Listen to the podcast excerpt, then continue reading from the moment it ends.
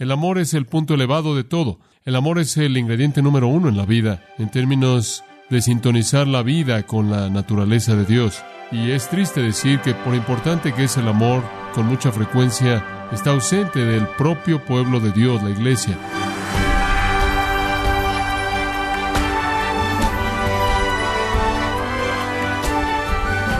Le damos la bienvenida a esta edición de Gracia a Vosotros con el pastor John MacArthur. Unos años atrás, la revista Time publicó un artículo titulado ¿Qué es el amor?, sobre algunos nuevos estudios científicos sobre el amor, pero ¿qué decidieron los investigadores? Como dijo uno de ellos, la gente comprará y hará casi cualquier cosa que les prometa la felicidad en base al romance. Y cuanto más aprendemos sobre el amor, para algunos, probablemente les parezca misterioso. Bueno, a continuación, el pastor John MacArthur continúa con el estudio del libro Primera de Corintios capítulo 13, en la serie titulada El mayor de ellos, en Gracia a Vosotros. Han habido muchas definiciones del amor, han habido muchas personas que han escrito libros acerca del amor, puede encontrar libros acerca del amor en todo siglo, hay canciones del amor, hay poemas del amor, hay discusiones del amor, pero cuando lo ha dicho todo, y lo ha leído todo, y lo ha cantado todo, y lo ha oído todo, no lo ha oído hasta que usted ha leído 1 Corintios capítulo 13, versículos 4 al 7, porque aquí está la descripción más completa del amor jamás escrita. La razón por la que digo eso es porque esta es la definición propia, personal de Dios del amor. Y más que una definición, es una descripción. El apóstol Pablo enlista las 15 perfecciones del amor, y no en algún orden lógico, pero es casi como en el orden del contraste que él ve con el desastre en la iglesia corintia. Veamos el primero. Y estos no van a ser nada demasiado profundo. Estoy seguro de que está usted familiarizado con ellos, pero véalos en una luz fresca. El amor, comienza en el versículo 4, el amor es sufrido. El amor es paciente. Es esa palabra griega antigua, macrotumeo, macrotumía. Es la palabra que es usada una y otra y otra y otra vez en el Nuevo Testamento y describe, escuche, describe paciencia con la gente. No es tanto una palabra que tiene que ver con las circunstancias o los acontecimientos, tiene que ver con la gente. Es la capacidad de que alguien le haga algo mal a usted y otra vez y otra vez y otra vez y que tenga usted el poder de vengarse, pero nunca ni siquiera pensar en hacerlo. Eso es lo que es.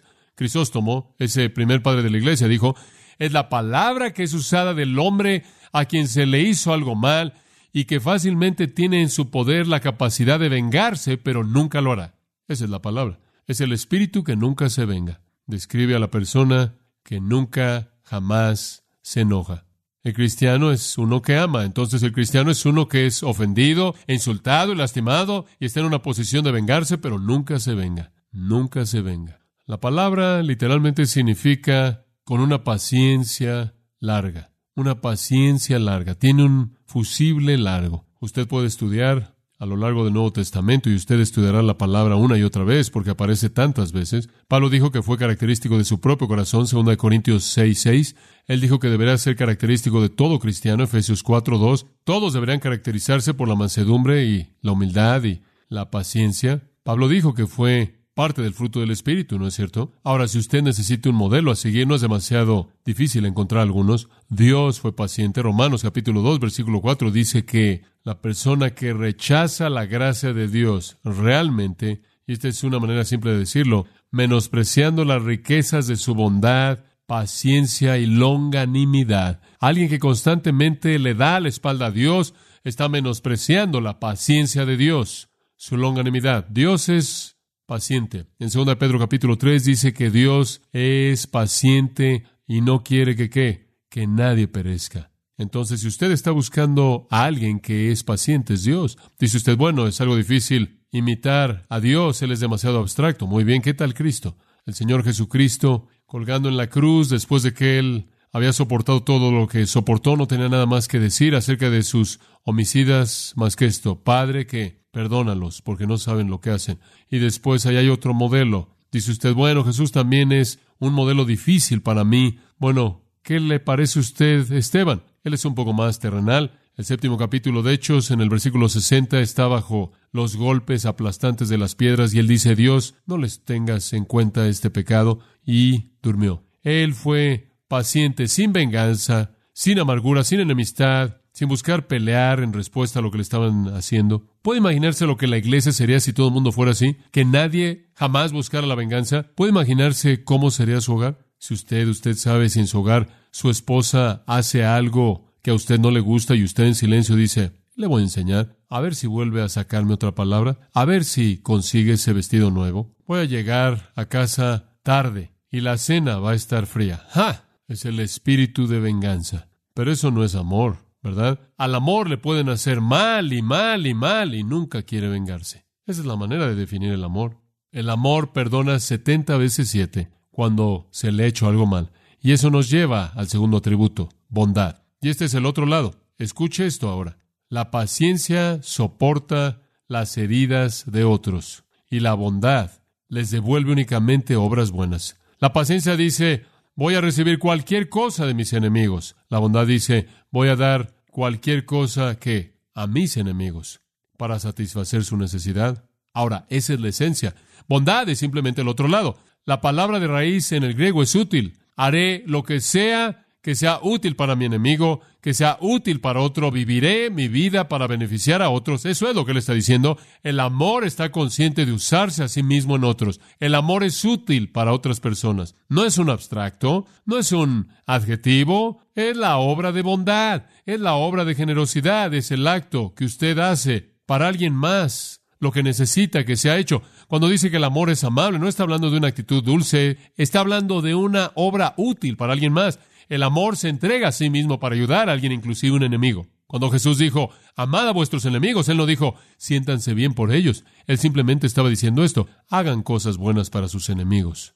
Ahora, de nuevo, ¿vemos algún modelo de la bondad del amor que hace cosas buenas por otros? Bueno, ciertamente Dios, ¿no es cierto? Ciertamente Dios, Romanos 2:4, se lo acabo de leer, la bondad de Dios, la benignidad de Dios hacia nosotros.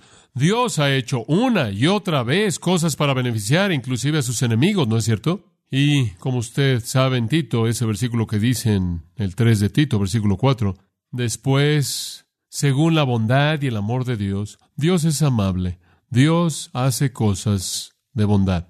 En 1 de Pedro 2:3, si es que habéis gustado la benignidad del Señor. Benignidad es la misma palabra. Dios simplemente es bueno. Él simplemente hace cosas buenas. Él hace cosas útiles. Él hace cosas que ayudan a la gente. Y después está el Señor Jesús. Y me encanta lo que dijo en Mateo 11:30. Jesús dijo, tomad mi yugo sobre vosotros y aprended de mí, porque mi yugo es, ¿qué? Fácil. La palabra fácil en el griego es la misma palabra traducida bondad. En 1 de Corintios 13, Jesús simplemente está diciendo, acompáñenme y les voy a expresar bondad. Es un pensamiento tremendo. Esta es una gracia que puede curar las heridas del mundo. Esta es una gracia que puede curar las heridas en su familia. Permítanme preguntarles, padres, ¿son amables el uno al otro? Digo, ¿realmente amables? ¿Acaso es su primer pensamiento? ¿Qué puedo hacer que sería útil, que te ayude, significativo, a mi cónyuge, apenas después de que me han irritado? ¿Cómo puedo devolver su enojo con bondad? ¿Cómo puedo devolver su herida con algo útil y bueno que necesitan? Permítanme preguntarles esto, padres. ¿Son amables hacia sus hijos? ¿Acaso sus hijos perciben una ternura? ¿Acaso se esfuerza por hacer cosas buenas por ellos? No quiero decir que los compre debido a su falta de amabilidad. Me refiero a hacer cosas que son amables para ellos. ¿Hace usted el esfuerzo o no puede ser molestado? ¿Está usted dispuesto a hacer algunos sacrificios para ayudarles? ¿Sabe una cosa? Eso es bastante práctico en nuestra casa.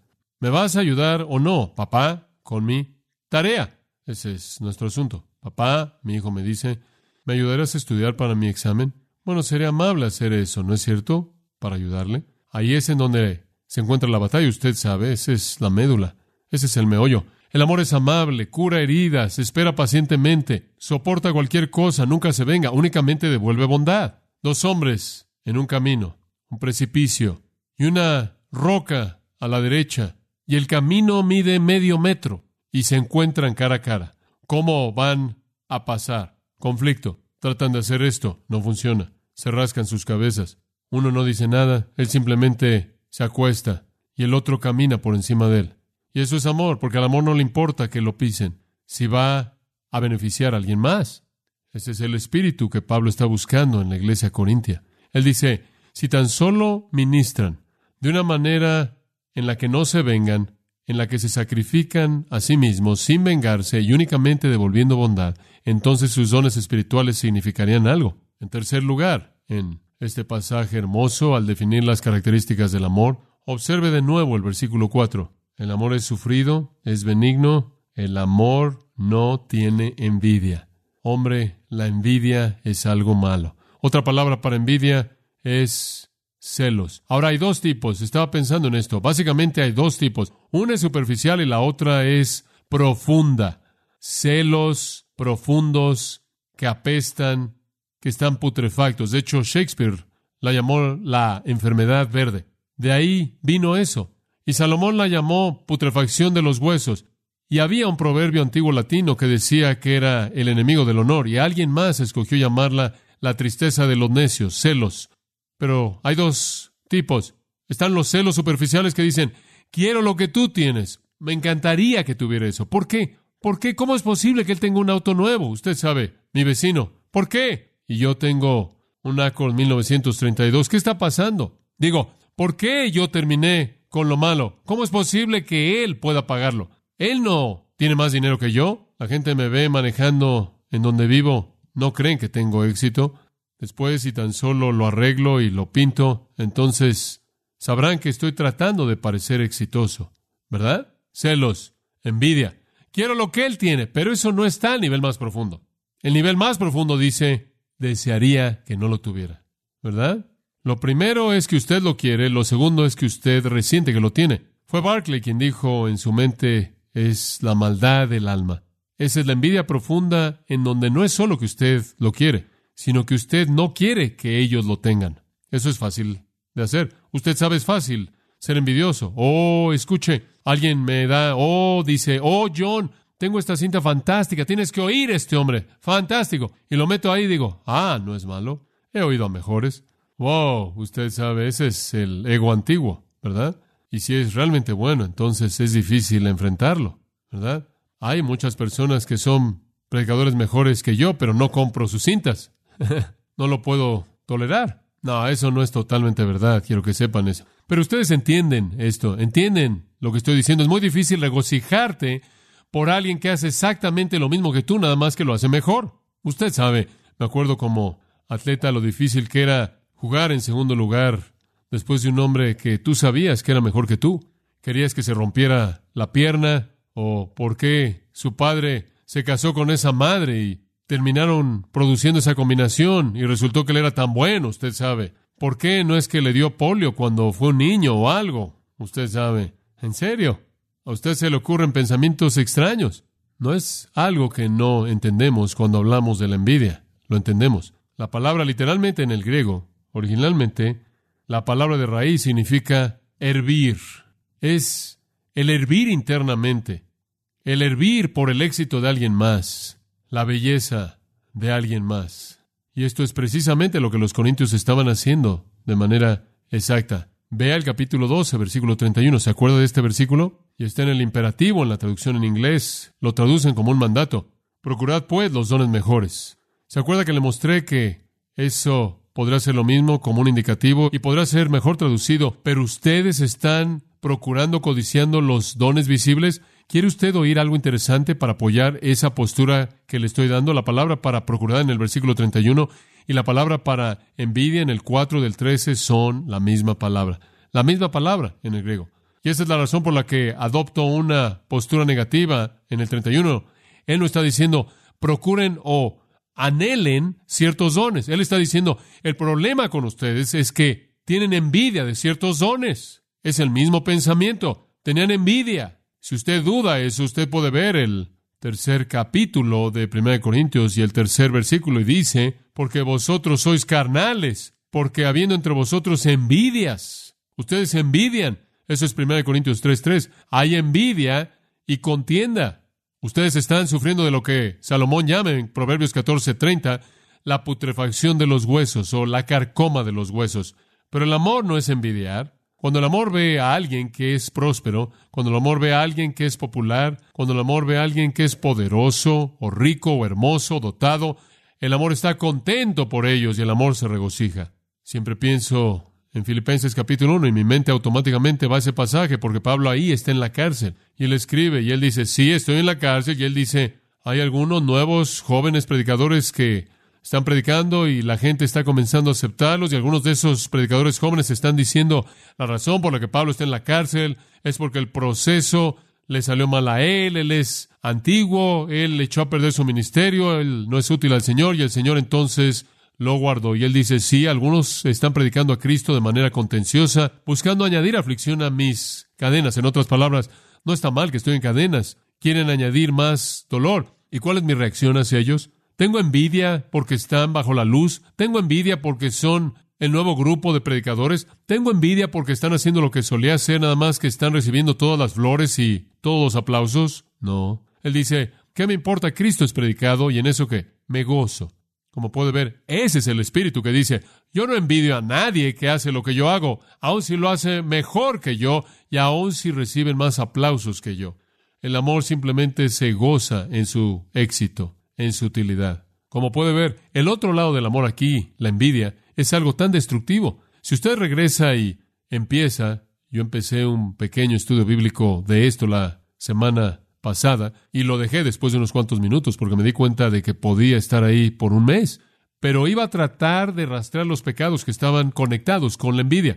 Entonces comencé con el primer pecado y ¿sabe qué? Envidia. Satanás le dice a Eva, ¿no te gustaría ser como quién? Dios. Sí, claro que sí. ¿Por qué? Él es así y a mí me dejó afuera aquí. Yo quiero ser como Dios. Y la envidia motivó el pecado de Eva y la raza cayó. El siguiente pecado que usted ve en la Biblia después de eso es un homicidio. Y Caín mata a Abel porque él estaba, ¿qué? Lleno de envidia. Él tenía envidia de la aceptación de su sacrificio, esto es, del de Abel por encima del suyo. Y usted no llega muy lejos hasta que se encuentra con algunos hermanos y tienen un hermano en particular llamado José y lo venden en la esclavitud porque, ¿qué? Tienen envidia. Y pensé en ese punto, esto va a ser algo largo, todavía estoy en Génesis. Y después pensé en el Nuevo Testamento y pensé únicamente en una ilustración y podría darle a usted docenas.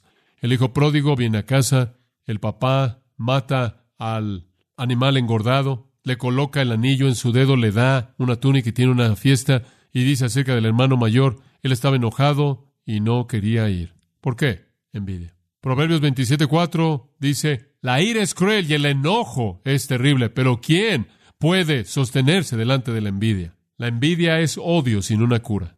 La envidia destruye el interior de un hombre. Santiago tuvo algunas palabras que decir acerca de los celos y la envidia. Esos son sinónimos incidentalmente en mi mente. Santiago 3:14. Él dice, si tienen envidia amarga y contienda en su corazón, no se jacten. Si tienes amargura y contienda y envidia en tu corazón, no tienes nada de qué estar orgulloso. Porque él dice, este tipo de cosas, esta sabiduría no desciende de lo alto, sino que es terrenal, es sensual, es diabólica, demoníaca. Y lo único que hace en donde usted tiene envidia y contienda, versículo 16, en donde usted tiene envidia y contienda, usted tiene confusión y toda obra mala. Y yo pensé, ahí está, toda obra mala es producida de la envidia y los celos.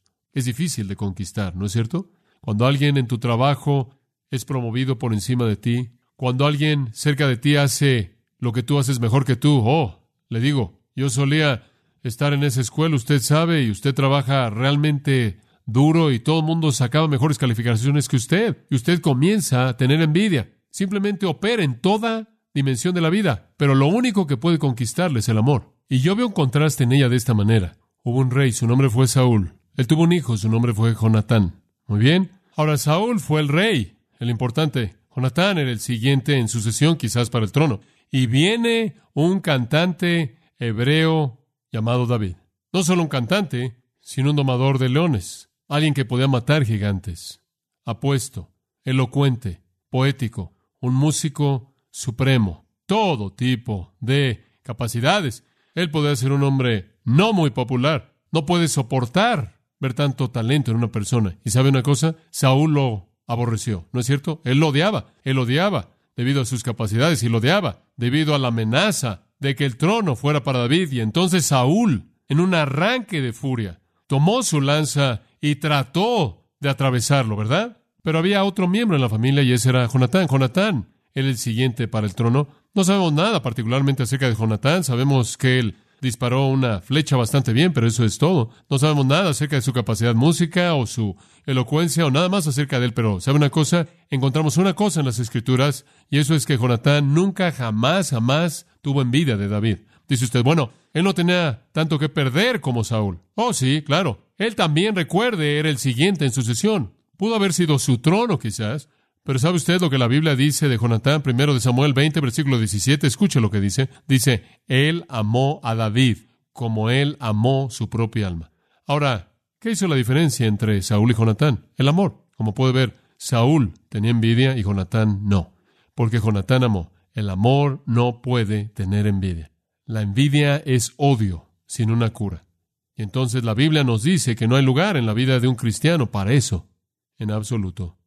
Hombre, Satanás va a trabajar en nosotros en la envidia. Oh, eso es algo sutil. Usted no piensa que es demasiado malo tener envidia, pero es putrefacto hasta la médula. Hombre, yo lucho con eso. Todos. Vemos los pecados abiertos, externos, descarados, pero ese pecado de la envidia puede consumir un corazón. Usted puede tener envidia por la manera en la que alguien se viste, alguien se ve, alguien trabaja, alguien canta, lo que sea. Una ilustración. Oscar Wilde en una ocasión contó una historia. No fue verdad, él simplemente la inventó. Pero ilustra el punto. Él dijo, el diablo estaba cruzando el desierto de Libia y conforme cruzaba, él se encontró con un montón de sus demonios que realmente estaban trabajando en un ermitaño de edad. Ahora este ermitaño era un santo. Usted sabe, había sido apartado por la iglesia y él había hecho sus votos y él era un ermitaño muy santo. Entonces él está allá afuera, en medio del desierto de Libia, usted sabe. Él había dicho no a todo en el mundo, y él había tomado su cruz y se había ido al desierto. Y entonces estos demonios estaban ahí realmente tratando de que él tropezara, realmente tratando de tentar a este ermitaño mayor. Y estaban haciendo todo lo que podían y Satanás llegó. Igual dice esto, de manera constante, el hombre santo resistió sus sugerencias. No tuvieron éxito. No podían hacer que él cayera en pecado. Finalmente, después de ver su fracaso en enojo, el diablo le susurró a los demonios, lo que están haciendo es demasiado crudo. Permítanme un momento. Y después el diablo le susurró al hombre santo, tu hermano acaba de ser nombrado el obispo de Alejandría. Igual dice que un gesto de envidia maligna cubrió su rostro. Eso, dijo el diablo, es lo que yo recomiendo. ¿Entiende el punto? No pueden tentarnos en algunos lugares, no pueden tentarnos en algunos lugares, nos van a tentar en otro lugar. Y la envidia es un buen lugar. ¿Sabe una cosa? No hay una mejor manera de probar un hombre que esta. Que alguien abajo de él o alguien a su nivel comience a tener éxito más allá de él. Vea cómo lo maneja él. Se cuenta la historia de dos grandes directores de orquesta, Toscanini y Mascagni, en Italia. Mascagni, si usted leyó de él, todo el mundo sabía que el hombre simplemente era una persona terrible, simplemente un hombre soberbio, egoísta, increíble. Él dedicó una de las óperas que él escribió para sí mismo. Simplemente, usted sabe, terrible. Con gran estima, dijo él. Pero bueno, Mascagni resentía a Toscanini porque no había nadie como Toscanini. Toscanini era Toscanini, ¿verdad? Y hubo un festival musical en Milán, en Italia, para honrar al compositor Verdi. Y el comité que estaba organizando el festival había preguntado si Toscanini y Mascagni estarían a cargo de la orquesta. Mascagni tenía tanta envidia de Toscanini y fue tan evidente, y entonces todo el mundo lo sabía que ni siquiera trató de esconderlo. Entonces él dijo, yo voy a dirigir con una condición, que se me pague más dinero que a Toscanini. La administración estuvo de acuerdo. Al final del festival, Mascagni recibió su sueldo, 1 lira. Toscanini dirigió sin cobrar nada. Y Mascagni se vio como un necio. Una persona amorosa se goza en la excelencia de otros. ¿Ve usted eso?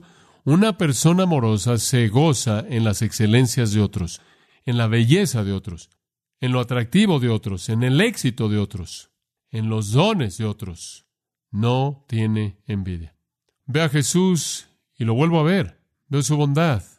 ¿Usted no? ¿Ve usted su bondad conforme Él levanta a una mujer caída y la ama? ¿Ve usted su sufrimiento conforme Él dice en la cruz, perdónalos? ¿Ve usted su ausencia total de envidia conforme Él dice, no vine a buscar mi propia gloria, sino que la gloria del que me envió?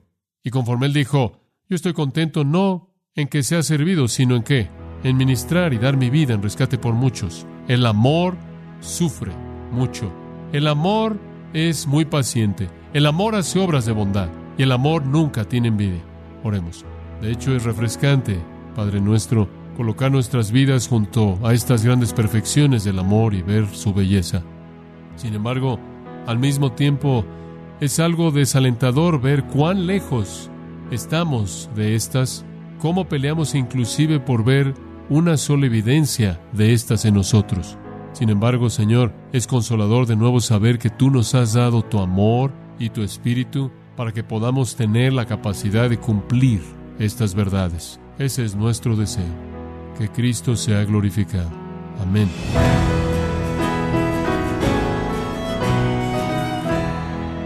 Hemos estado escuchando al pastor John MacArthur en la serie titulada El mayor de ellos, en Gracia a Vosotros.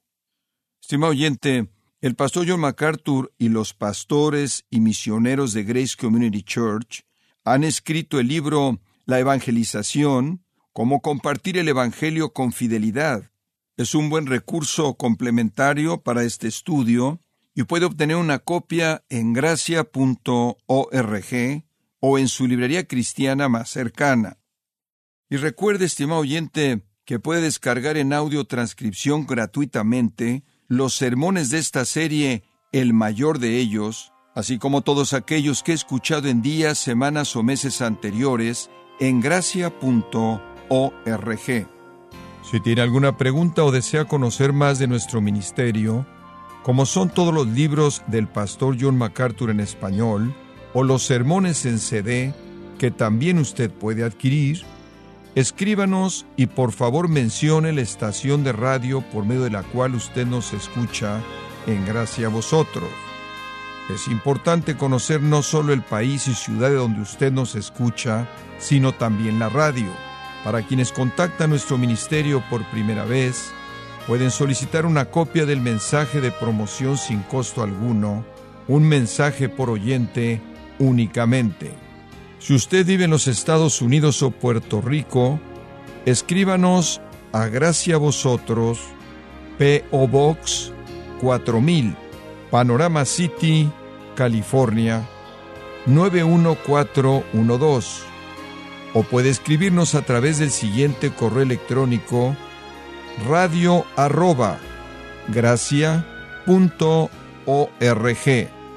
En nombre del pastor John MacArthur, de nuestro productor David Torres y del personal, le damos las gracias, invitándole para que nos acompañe en la próxima edición y así juntos continuar desatando la verdad de Dios un versículo a la vez en Gracia a Vosotros.